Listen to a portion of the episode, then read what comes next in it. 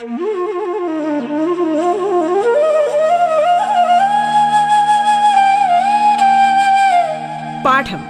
കേട്ടു പഠിക്കാൻ റേഡിയോ കേരളയിലൂടെ.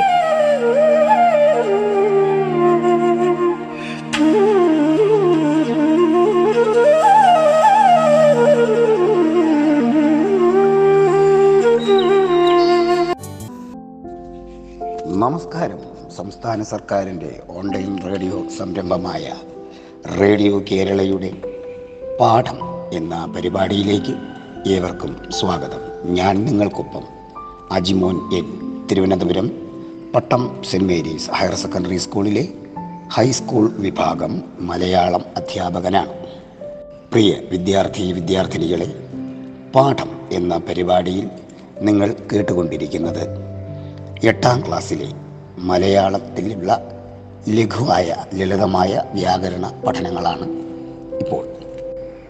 മലയാള ഭാഷയിൽ തന്നെ നിങ്ങൾക്ക് പഠിക്കാൻ വേണ്ടിയുള്ള ചെറിയ വ്യാകരണ ഭാഗങ്ങൾ വളരെ ലഘുവായി നിങ്ങൾക്ക് അവതരിപ്പിച്ചു കൊണ്ടിരിക്കുകയാണ്.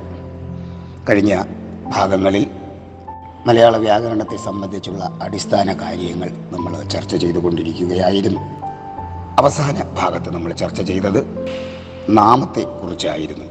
അപ്പോൾ നാമം എന്ന ഭാഗത്തെ നമ്മളെല്ലാവരും പരിചയപ്പെട്ടു. ഇന്ന് നമ്മൾ അടുത്തതായി പഠിക്കാൻ പോകുന്നത് ക്രിയയാണ്.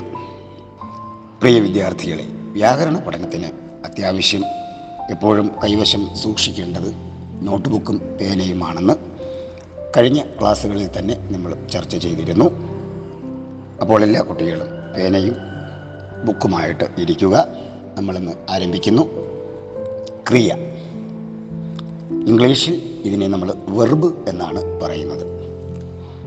അപ്പം എന്താണ് ക്രിയ എന്ന് ചോദിച്ചാൽ ചെയ്യുന്ന പ്രവൃത്തി കർത്താവ് ചെയ്യുന്ന പ്രവൃത്തിയാണ് ക്രിയ. കർത്താവ് ചെയ്യുന്ന പ്രവൃത്തിയെ നമ്മൾ ക്രിയ എന്ന് പറയുന്നു. അപ്പോൾ നിങ്ങൾ ആലോചിക്കുക ക്രിയ എന്ന് പറയുന്നത് പല തരത്തിലുണ്ട്. ക്രിയയെ നമുക്ക് അതിന്റെ ഭാവം സ്വഭാവം രൂപം പ്രാധാന്യം എന്നീ ഘടകങ്ങളെ ആസ്പദമാക്കിയാണ് ക്രിയയെ നമ്മൾ വേർതിരിക്കുന്നത്. ആദ്യമായിട്ട് ക്രിയയുടെ ഭാവത്തെ അടിസ്ഥാനമാക്കി കേവലം പ്രയോജകം എന്ന് പറയുന്നതാണ് എന്ത്? ഭാവമനുസരിച്ചുള്ള ആദ്യത്തെ വിഭാഗം. അപ്പോൾ എന്താണ് കേവലം എന്ന് ചോദിച്ചാൽ സ്വയം ചെയ്യപ്പെടുന്ന ക്രിയയ്ക്കാണ് കേവലക്രിയ എന്ന് പറയുന്നത്. അതായത് കർത്താവ് യാതൊരു പ്രേരണയും കൂടാതെ മറ്റുള്ളവരുടെ നിർദ്ദേശമൊന്നും കൂടാതെ സ്വയം ചെയ്യുന്ന പ്രവൃത്തി. ഇപ്പോൾ ഉദാഹരണം ഉറങ്ങുന്നു എന്നുള്ളതാണ്. കുട്ടി ഉറങ്ങുന്നു. ഈ ഉറങ്ങുന്നു എന്ന ക്രിയ കുട്ടി സ്വയം ചെയ്യുന്നതാണ്. അവൻ കഴിക്കുന്നു. കഴിക്കുന്നു എന്ന ക്രിയ അവൻ സ്വയം ചെയ്യുന്നു എന്നാണ് മനസ്സിലാക്കുന്നത്. ഇനി പരപ്രേരണയാൽ ചെയ്യപ്പെടുന്ന ക്രിയയ്ക്കാണ് നമ്മൾ പ്രയോജകം എന്ന് പറയുന്നത്. അധ്യാപകൻ കുട്ടികളെ പഠിപ്പിക്കുന്നു. അപ്പോൾ അധ്യാപകന്റെ നിർദ്ദേശമനുസരിച്ചാണ് കുട്ടികൾ പഠിക്കുന്നത്. അതിനാൽ പഠിപ്പിക്കുക എന്ന് പറയുന്നത് പഠിപ്പിക്കുന്നു എന്നത് പ്രയോജക ക്രിയയാണ്. അമ്മ കുട്ടിയെ ഭക്ഷണം കഴിപ്പിക്കുന്നു. അമ്മയുടെ നിർദ്ദേശം അനുസരിച്ചാണ് കുട്ടി കഴിക്കുന്നത്. അതുകൊണ്ടാണ് കഴിപ്പിക്കുന്നു എന്നത് പ്രയോജക ക്രിയ അതായത് പരപ്രേരണയാൽ ചെയ്യപ്പെടുന്ന ക്രിയയ്ക്കാണ് നമ്മൾ പ്രയോജക ക്രിയ എന്ന് പറയുന്നത്. അപ്പോൾ കേവലം എന്ന് പറഞ്ഞാൽ കർത്താവ് സ്വന്തം ഇഷ്ടപ്രകാരം ചെയ്യുന്ന ക്രിയയെന്നും പ്രയോജകം എന്ന് പറഞ്ഞാൽ പരപ്രേരണയോടുകൂടി മറ്റൊരാളുടെ പ്രേരണയോടുകൂടി ചെയ്യപ്പെടുന്ന ക്രിയയ്ക്കാണ് നമ്മൾ പ്രയോജക ക്രിയ എന്നും പറയുന്നു അടുത്തത് സകർമ്മകം അകർമ്മകം.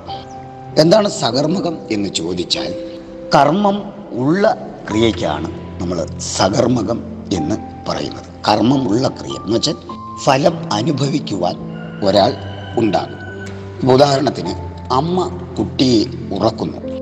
ഈ ക്രിയയിൽ കുട്ടി കുട്ടിയെ അമ്മ ഉറക്കുകയാണ്. അതായത് അമ്മ ഉറക്കുന്നു എന്ന ക്രിയ ചെയ്യുമ്പോൾ ആ ക്രിയയുടെ ഫലം അനുഭവിക്കുവാൻ കുട്ടി ഉണ്ട്. അവൻ അവനെ അടിക്കുന്നു. രാമു കേശുവിനെ അടിക്കുന്നു. ഇപ്പം രാമു ചെയ്യുന്ന പ്രവൃത്തിയാണ് അടിക്കുക എന്നുള്ളത്. അപ്പോൾ ആ ഫലം അനുഭവിക്കുവാൻ ഒരാളുണ്ട്. അതാണ് കേശു. പറഞ്ഞ് മനസ്സിലായല്ലോ? അപ്പോൾ കർത്താവ് കർമ്മം ഉള്ള ക്രിയയെ നമ്മൾ എന്ത് ചെയ്യുന്നു?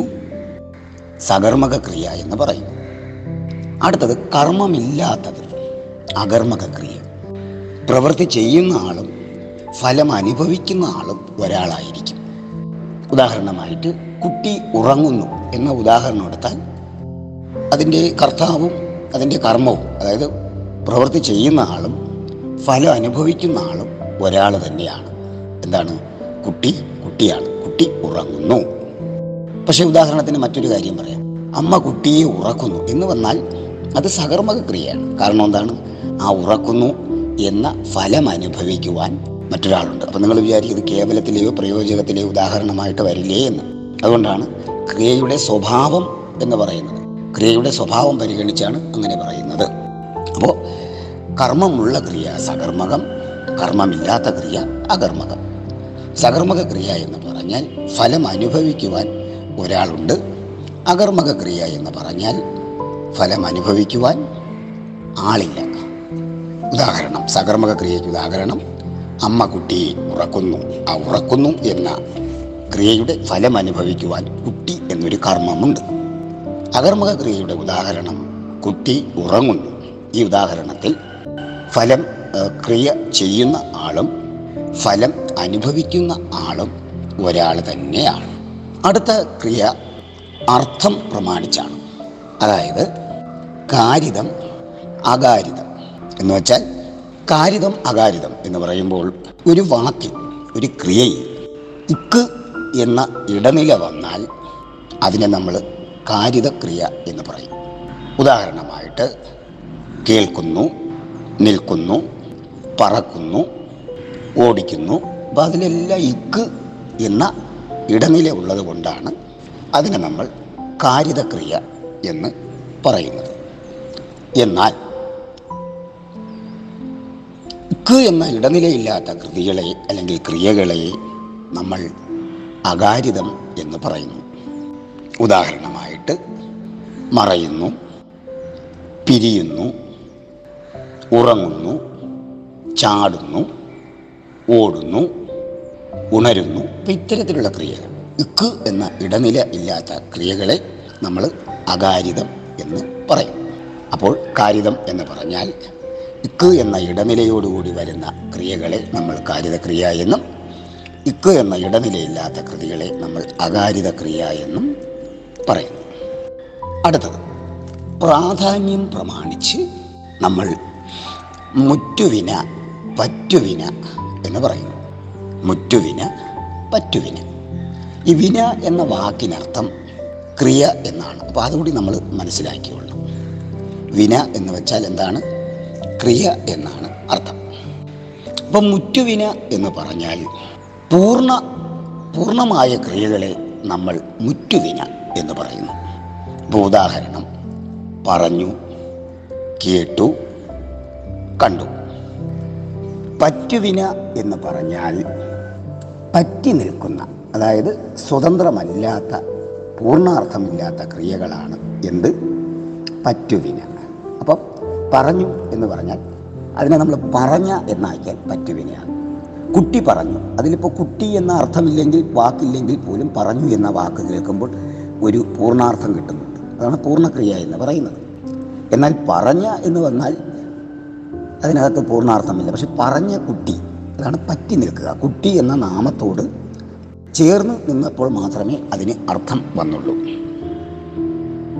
അപ്പോൾ എന്താണ്?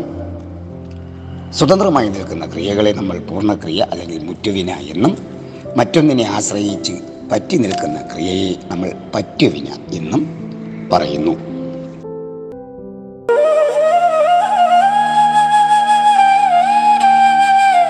പാഠം കേട്ടു പഠിക്കാൻ റേഡിയോ കേരളയിലൂടെ. പാഠത്തിൽ ഇനി ഇടവേള.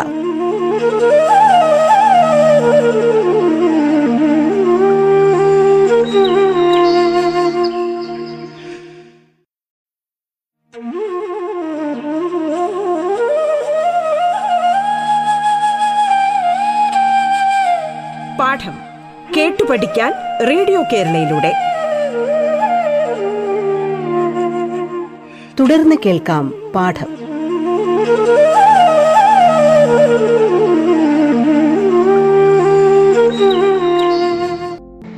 പറ്റുവിന രണ്ട് തരത്തിൽ.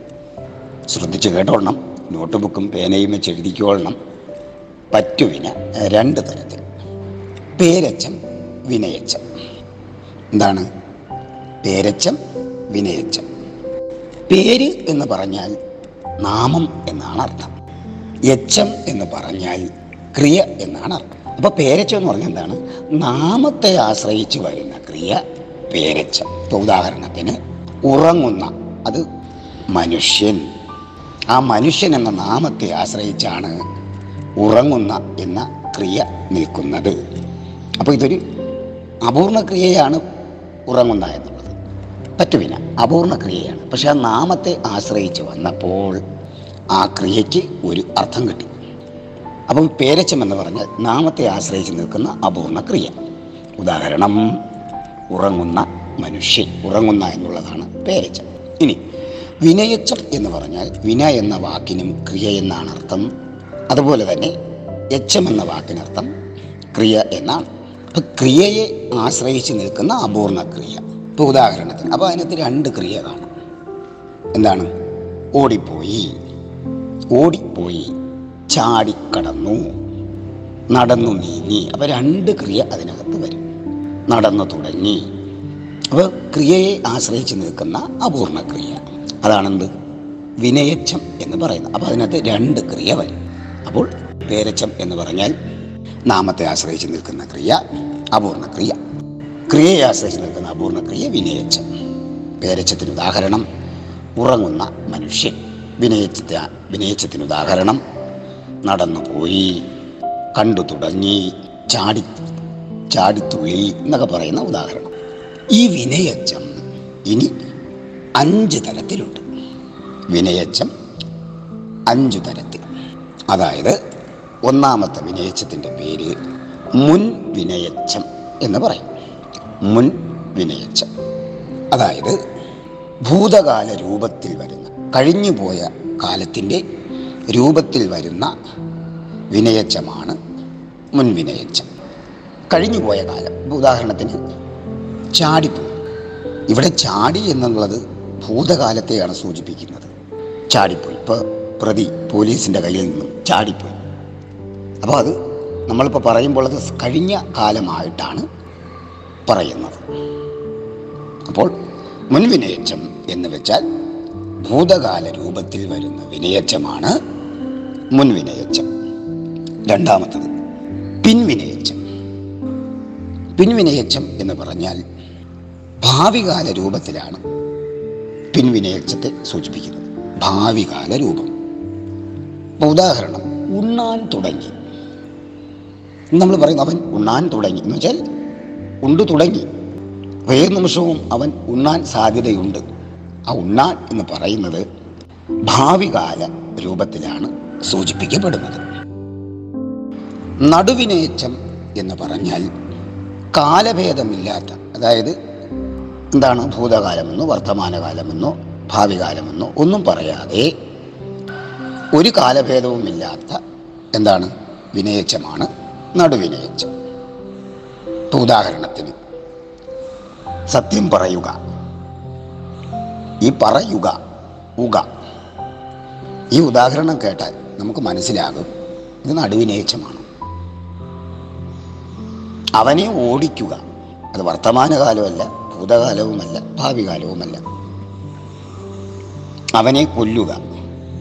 പറയുന്നത് വർത്തമാനകാലമെന്ന് തോന്നും അത് ഭാവി കാലത്തിലേക്ക് പോകാം ചിലപ്പോൾ ഭൂതകാലത്തിലേക്കും പോകാം.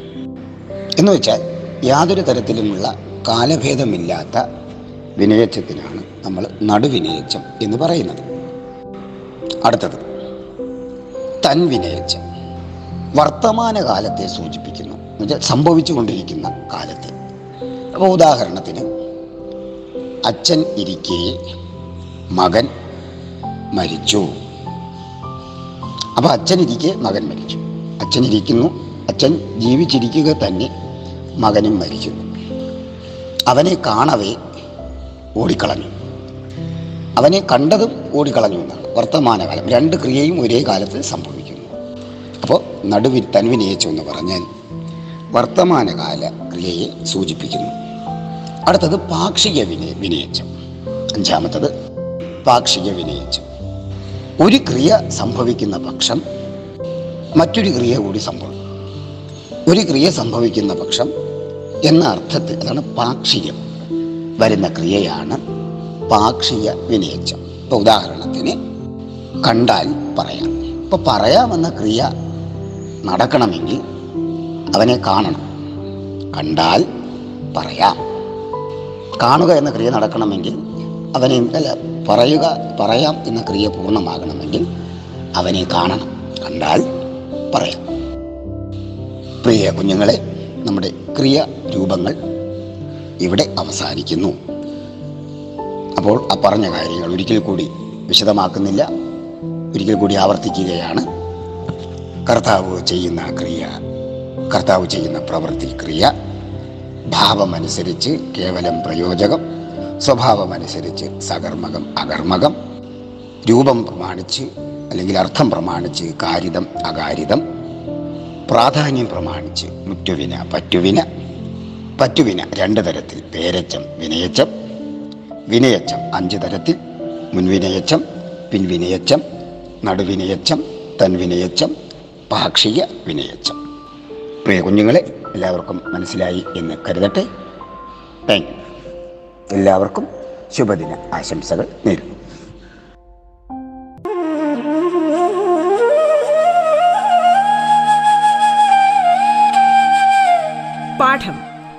പഠിക്കാൻ റേഡിയോ കേരളയിലൂടെ.